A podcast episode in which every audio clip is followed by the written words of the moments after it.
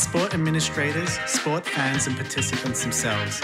Sarah and Ash sit down with a bunch of inspiring female leaders from within the sports industry who share their journey of achieving their aspirations. Today, we welcome Lisa Sams to the podcast. Lisa has over 25 years worth of experience working on major international events, including the Olympic, Paralympic, Commonwealth, and Invictus Games, as well as multiple world championships. Recently, Lisa has also started up her own consulting business in the area of personalised health, with a focus on helping people get healthier and happier and ultimately more productive at work. Welcome to the podcast, Lisa. Thanks so much, Sarah. It's great to be here.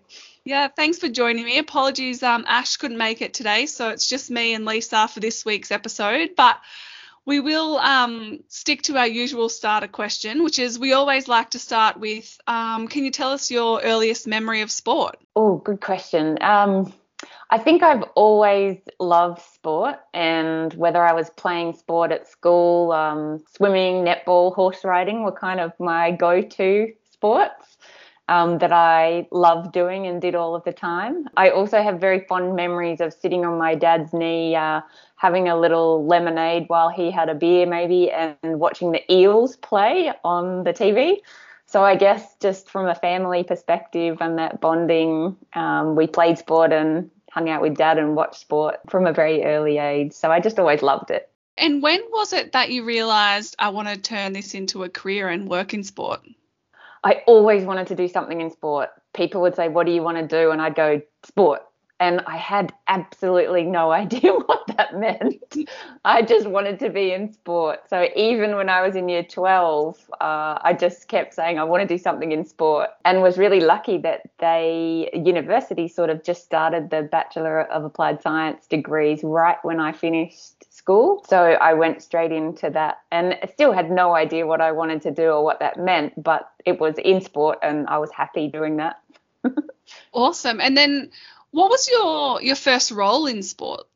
So once you finished uni and yeah, well, as part of uni, this was one of my real fire, I guess, fire in the belly moments. As part of uni, we had to go and do prac, and I was working at a pub at the time, paying for you know my living expenses and going to uni, and I got to work with uh, three or four hotels, and we put on an event for Child Flight, and I ran it, and we raised ten thousand dollars and saved two babies' lives. For me, that was like I want to do this and I want to like run big events and actually learn how to do it to be able to give back later on in my career. So that was the real fire for me. Um, and then just really, really lucky when I got out of university was when Sydney had already won the Olympics. And maybe showing my age a little bit, but I went straight into a job at the Sydney Olympics in the workforce planning area, and the rest is history. I've been an event junkie ever since. What a what a first job to have out of uni, straight into the Sydney Olympics. Yeah. We are recording this um, you know, as the Olympics have just finished and we're waiting for the, the Paralympics to start, which you've just mentioned, you know, you've been part of Olympic campaigns. Can you give us a bit of insight into what it's like to work at the Olympics? Absolutely. This has been the first games that I have actually sat and watched on the TV for a number of years. And it was a really wonderful gratitude moment for me in that normally we are so busy working that you don't get to see all of the sports and experience the just wonder of what athletes do. So this time around, I kept saying to my friends, I never knew there's this many sports in the Olympic Games. Did you know? it was actually so hard to keep on top of all the Olympics. It was like I was stressed trying to do it, and then you'd miss one little bit. I was just so upset. But yes, it was such a first world problem and an awesome situation to be in.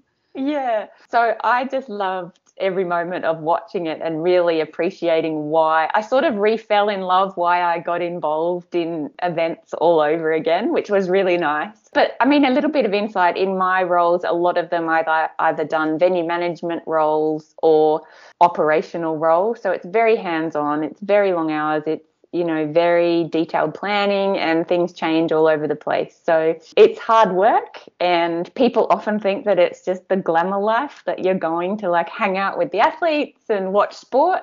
Um, and that's pretty well so far from the truth. It's not funny. Yeah. Do you have, I mean, you've worked on multiple games. Do you have a favourite? A favourite game? Yeah, that you worked on. Oh, Sydney will always be close to my heart because it was my first experience of the magnitude of what this spectacle can be and the emotions that go along with that. Um, I worked on Sydney for three and a half years, so I was there for quite some time. So watching that journey unfold and I guess seeing all of your hard work come to fruition, pretty incredible. But I've had so many wonderful experiences all over the world. Two years ago, I managed to take my family to Samoa and move there for six months to work on the Pacific Games. So our little boy went to school and you know we just lived on an island for six months so they're so different every games and every environment and you take different things out of each one of them um, but I am really looking forward to Brisbane as well because it's oh, another oh, yeah. home game. So maybe that can round out the circle of experience yeah. and joy. How great. And we speak, well, there's been a bit in the media around athletes and looking after themselves because you're coming off such a high. And now you, well, for our athletes, they're currently sitting in quarantine. What's it like, though, as someone that's working on the games because you put so much effort into it and it's such a big high for you? Um, and then a lot of the times, of these these teams that are working on these events are on contract roles and then you actually you might have finished the olympics and two or three weeks after the olympics you're actually unemployed and obviously deserving of a break but then thinking about well what's next for me? Absolutely. And i when i worked on sydney i did the olympics and the paralympics. And so it was a long event um, and when I left, I was at Bankstown Velodrome at the track cycling for the games. And when I left for the last time at the end of the Paralympics, I completely broke down in tears and hugged the security guard because, you know, it was all over and I didn't know how to deal with that. And no one really tells you that those emotions are going to come up either and you're exhausted and then your phone doesn't ring and no one calls you and you're not wanted or you're not busy and you just literally have nothing to do. And so it's a really big difference from that environment to sitting at home by yourself, you know, wondering what your next job's going to be. So, yeah, it was a bit of a surprise to me in Sydney actually to be in that position. And I guess I was pretty lucky in the sense that I went straight to Salt Lake to the Winter Olympics and I already had a job lined up. I just had to go, you know, six weeks at home and then I could start. So sometimes you don't have anything lined up, and that's when it can be a little bit hard, particularly, you know, paying bills and just living um, on that contract work. Yeah, yeah, it is a big challenge. It's also one though, um, and we've had a couple of guests speak about it before that it's such a small world in the events and the sporting events kind of circuit, and you can create such great networks and connections working on these events around the world. So, what's that experience been like for you? Incredible. I have friends all over the world, um, and you know, many many Australians after Sydney travelled around the world and worked on multiple events but there's also so many people in each of those home countries or people that have travelled as well that um, you run into at different events um, around the world, and it's wonderful um, to just have that connection around around the world, um, and it gives you an insight into what planning's going on and what problems are they're facing, um, and it's a really good just connection on keeping those friendships alive and being able to have such a great network. Because when you get thrown into that experience of working on an event it's like all consuming and they they become your family. So i guess they forever your family in a lot of regards because you've been through something quite moving and quite hard together. Amazing um, you've, you've spoken a lot about i guess the positives and the emotional experience of working on the Olympics. What um, or what has been your your biggest challenge in your career so far? I think the ability. What I now really focus on is my own personal health and well-being, and events they're always going to have a deadline. The opening ceremony is going to start at eight o'clock on whatever day it's scheduled to start, and you cannot change that date. And often, you know, events can be under resourced, they can be under budgeted, they often have uh, a short time frame to to get moving. So you're always under constant pressure to deliver, and uh, a lot of people either get sick before a games or sick during a games and that to me just doesn't give the athlete the best opportunity to perform at their best. So in my mind if an athlete trains and they turn up for the 100 meter sprint they're going to be at their best peak performance and for me, that's what I actually now try to instill in myself and anyone that I work with. They need to turn up in their peak performance because we have to deliver for an athlete to be able to deliver. So, just the challenge around not having enough time and having a lot of pressure and being able to look after yourself in a physical, mental, and emotional state so that you can turn up and deliver your best yeah, it's such an important um, aspect of not just working life, but life in general.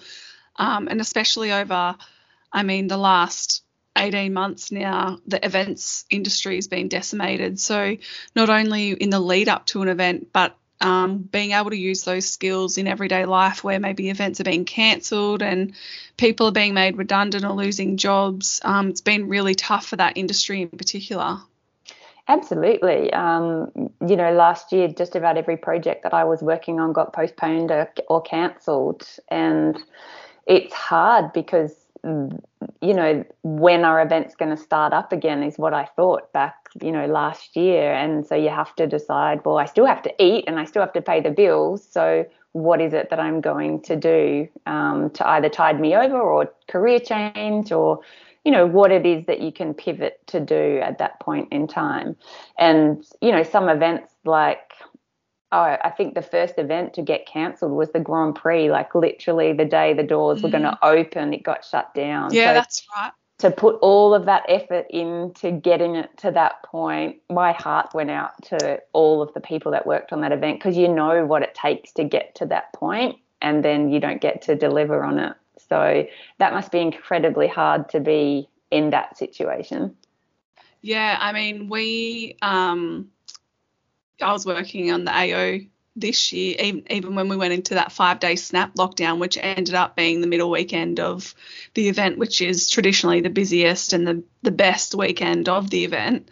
Um, and just seeing all the commercial and partnerships teams who had all these activations and everything lined up to just be told it's not on um, we're all sitting around a, a, TV at one o'clock watching Dan Andrews say we're going into a snap lockdown, so yeah. there'll be no crowds. Um, yeah, it was crazy, and the resilience people have had to show, especially in the events and sports industry over the last eighteen months, is is crazy.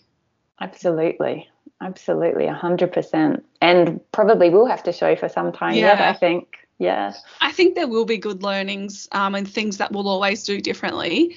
Um, it's just when's the best time to look at that because right now we're still in Victoria, definitely still in the eye of the storm. So, um, yeah, we'll, we'll get there eventually. You've worked on, um, you know, you've worked across a plethora of different events. So you mentioned, you know, Olympics. We've I mentioned in the intro around Invictus Games and um, Com Games, but you've also had different roles in each kind of event. So you worked in, um, you know, operations, venue management, workforce management. What type of skills have you been able to transfer across those different roles? Yeah, I think I was really lucky in my first role at the Sydney Olympics working in workforce planning because I was part of a team that planned every single position across every venue for the Olympic and Paralympic Games. And I think what that did is give me a really good understanding of what's required across every we call them functional areas or departments whatever you want to call them um, to give you a really good understanding of you know how many people we need and what is it they're trying to deliver and what are the crossovers between each of the areas. And once you have a really good idea of what that looks like at a venue um, it was quite easy for me then to go into a venue management role because venue management is looking at all of those areas and understanding what they do, but then bringing the people together and putting that leadership role on top of it. So it gave me a really good grounding to begin with, um, very cross functional grounding to understand what it takes to put on a venue or a big event or a multifaceted event. Um, then, from an operations perspective, I guess my brain is very logical and very detailed and very plan driven. So, for me, that everything around operations is just you have to think of the scenarios and plan for them and then be able to adapt in a way that's quick enough to deliver if the plans have to change. So, I'm lucky in that I have that good grounding, but also that my brain works in that way that I can then bring logic um, to whatever scenario comes comes my way. So yeah, a bit of I guess my natural brain function, but also just understanding all of the different things that go into event. And to be honest, I've worked with some incredible people. So I've had some great leaders and had some great colleagues and putting that all together is just been a really wonderful experience in in so many different ways for me. And you've worked in um, multiple countries across, you know, all these events that you've worked on. Being like, you know, working in those different countries where there's, you know, different ways of doing things, and you're obviously working with the local committees as well as the internationals that come in to work on the event. I'm sure there's lots of kind of stakeholder and, and relationship management that you have to to go into. Absolutely. And that's part of the joy of having an event in a different country because you might be planning, say, travel and transport and logistics and packing a container, but you're actually doing it in a different way because the people are always different and the place and the culture is always different. So it gives you that really great um, experience of being with new people and meeting new people and, and understanding that we're all different. Um, and that's made it, you know, really enjoyable to keep doing maybe some of the same building blocks, but then always with the different challenges that come with that new place or that new culture or you know just even getting a plane to get to rio and back is a new adventure. It's so much easier yeah. to have a home games for example. So yeah. it just puts a different spin on it. Um, and i can order a beer in just about you know lots of languages now. So that's, that's also really great beer and coffee it would be. So. Now, you did also, you've worked on the Invictus Games, which um, is clearly a sporting event for a, a very particular um, purpose. Um, and it has, you know, such a different way of bringing people together. What was that experience like? It was incredible. It was such a great event. I was working um, on Cockatoo Island, which was the Land Rover um, uh, challenge, I think it was called, and it was the opening event of the games. And they literally get the new cars and drive them through obstacle courses, um, and it's all to time and filled with water, and there's all these different points. So I had no idea what this event was, um, but it was great to learn about it. Um, but the biggest thing for me was just what it gave those athletes in terms of happiness and I was talking to one guy at a ca- in we had a little cafe on Cockatoo Island and I was just sitting down for a little break and I was talking to this man. He said what do you do? And I told him what I was doing and I said what do you do? And he said oh I am um, so and so's parent one of the Australian athletes actually and he just won a medal. And he said to me I said what's your experience? And he said you know my, our son hasn't really smiled for the last six years, and today is the first time I've seen him smile and cry with joy since before he went and served. And, you know, I started crying, he started crying. It was just really beautiful that through sport, that you can give someone that experience and bring them back from what would have been, you know, a war or a terrible experience and actually give them some joy. So it was really, it moved me in a lot of ways. It wasn't just an event. So I feel really blessed to have had that experience. Yeah, what a um, beautiful experience. And also, not just for the athlete, but his family as well. So, for his parents to be there and because I imagine, you know, life's been tough for them as well. So that they can be there to experience their son's, I guess, achievement um, and happiness is incredible. Yeah. And whenever you're in a dark spot, it doesn't mean you have to have gone to war. You know, there are a lot of people struggling right now, but to have one thing that makes you get out of bed or makes you go outside or makes you feel happy for a moment in time in your day if if that can be sport then that's fantastic you know because you might just need that one thing to make you feel better to keep going with your life yeah, amazing. And it kind of leads into actually the next um, question I have for you, which is what do you do to look after yourself and to keep learning and, and making sure that you can turn up to be the, the best you can be? Yeah, so last year when uh, I've always been quite fascinated with my health and tried to be healthy, but I never really understood what that was for me and you know do i do a boxing class in the morning or do i go and have keto because everyone else is doing keto? Or do i do pilates or do i go to bed early or go to bed late? Or you know you're just guessing really what feels good or what your neighbors doing or your friends doing. Um, so when covid hit last year i um, found myself with some additional time up my sleeves and I delved into the world of personalized health and did a few courses. And um, I am now a personalized health coach. And we look at your biology, so from before the time you were born and how your body is made up. And then we can actually look very holistically at what's best for you as an individual um, in terms of whether it be exercise or whether it be food or whether it be who you spend your time with or how you use your brain, your mind, um, what time of the day that you do things that are best for you.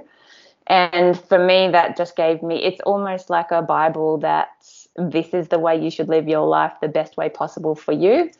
And so I very religiously follow my profile as a health type. And I've changed the way that I work and the way that I show up in the world because of that knowledge now. Um, so I I am really passionate about it because I've personally benefited so much from it and can really see the results from me and then when I deliver programs really see the results for a lot of people. So it's a very fascinating area um, and one that I'm really truly passionate about and I guess I want to be able to give back to an industry that's been so great to me and help people become that resilient person and become that person that is the fittest and the healthiest and the best person on the start line, the same way that an athlete is. And I imagine it's um, quite a rewarding role that you have when you play in people's lives.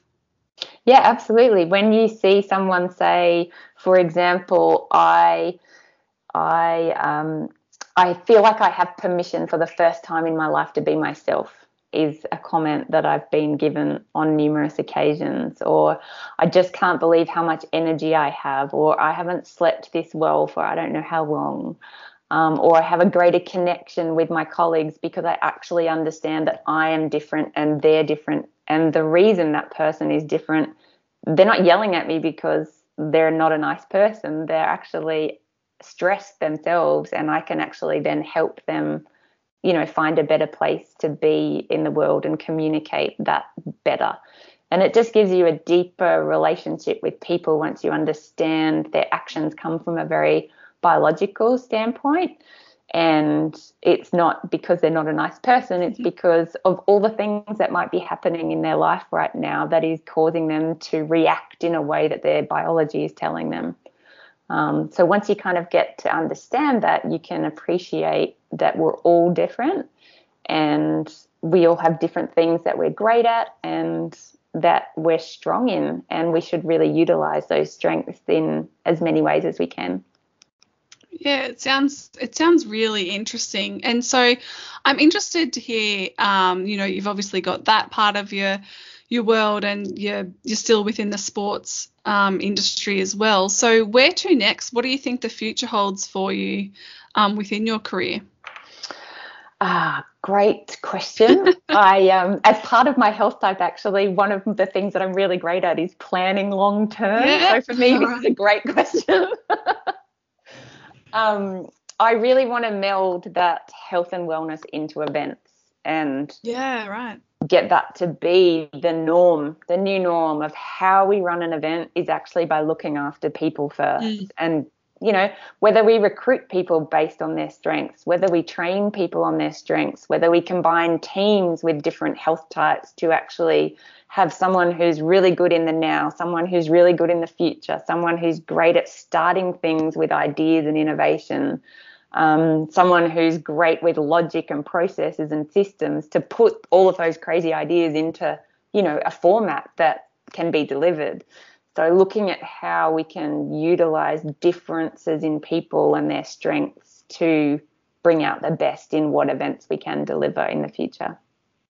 Yeah, it's really interesting because I find um, mental health and well-being, especially in sports and event industry, probably like one of the weaker points of it. It's nearly some events that I've worked on, um, you know, across the last 10 or 15 years is like you have to run yourself into the ground and you wear it like a badge of honor and it just comes with that's what happens when you work in sport events like it's being seen as having a good sleep and being um, you know not as tired as everyone else isn't a positive thing in the events yeah. industry yeah which is you it's know crazy. how does yeah. that make sense I know.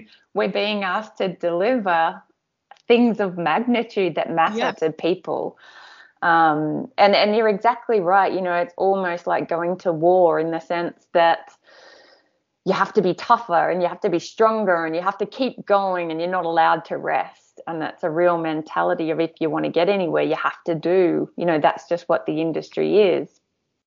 But I, I would love to be able to change that in a very meaningful way. Um, one of the most valuable things I learned in the last couple of years is that, you know, two things. One, um, high performance comes from rest. If you listen to any athlete that talks in Tokyo, or you know maybe take it on for listening to athletes come um, the Paralympic Games, if they finish their heats, if they finish their quarters, if they finish their semis, what are they going to do as soon as they get off that court that they tell, you know, they tell the person, the interviewer every time, what are you going to do now? I'm going to go back, I'm going to rest, I'm going to recover, I'm going to refuel, I'm going to eat some food, I'm going to get some sleep so that I can come back and perform at my best. And if we just took that as a little lesson from an athlete performing in a high performance environment and put that into the way that we turn up in events and we deliver. Um, you know isn't that powerful that we yeah. would go you know what? If i'm going to come back tomorrow and perform in the final and deliver this event i need to go home and rest right now because that's the best thing for me. I mean it was actually Ariarne Titmus that called it out i think in the semi after her going to say 800 because she'd had such a full on schedule. And then she came out and was like, I'm just really tired and I need a rest because I haven't been able to get a free day yet. And so after the 800, she got 36 hours before the final came in as second and you know everyone was like she called out that she's exhausted and she's really tired and she knew that leading in with the schedule but geez i don't think i've ever done like i think that me and my colleagues it's something we're really bad at because we just um, you know, just keep going and then we don't produce the, the work that's probably up to the level that we we know we can. Yeah, absolutely. And people keep pushing through and really you're not your most productive self. So you're only doing maybe half or three quarters of the job that you could do to the level that you want to do it. Whereas if we were understanding of what our you know true biology was we could say you know what? At this time of day it's really important for me to go and exercise or it's really important for me to go and have a rest. And that would be okay for your colleagues because they know that that is actually the best thing that when you come back into the room you're going to be at your peak performance and achieve so much more than if you just sat and you know twiddled away at your computer and wrote a few notes and were really not productive. Yeah. Yeah um, so, you know, one of the things we're doing for Com Games next year with our team is actually setting some guidelines around what is it that makes you perform at your be- your best and how can we support you. Um, and as example of that, one of my colleagues has said, I want 20 minutes in the afternoon to meditate and just have uh, 10 minutes walk by myself, so half an hour, and I'll be able to come back and be my best self. And so we've all agreed to that as a team. This is what's going to make her the best. And that's okay with us moving forward. And that's what we support her to do. So it, it's going to be really great going into this event environment, knowing that we've all got these little things that we need and we can support our teammates to be their best selves. Yeah, that, that sounds great. Um, so what does the, the plan for Com Games 2022 look like for you? For me, I am heading up the operations for the team.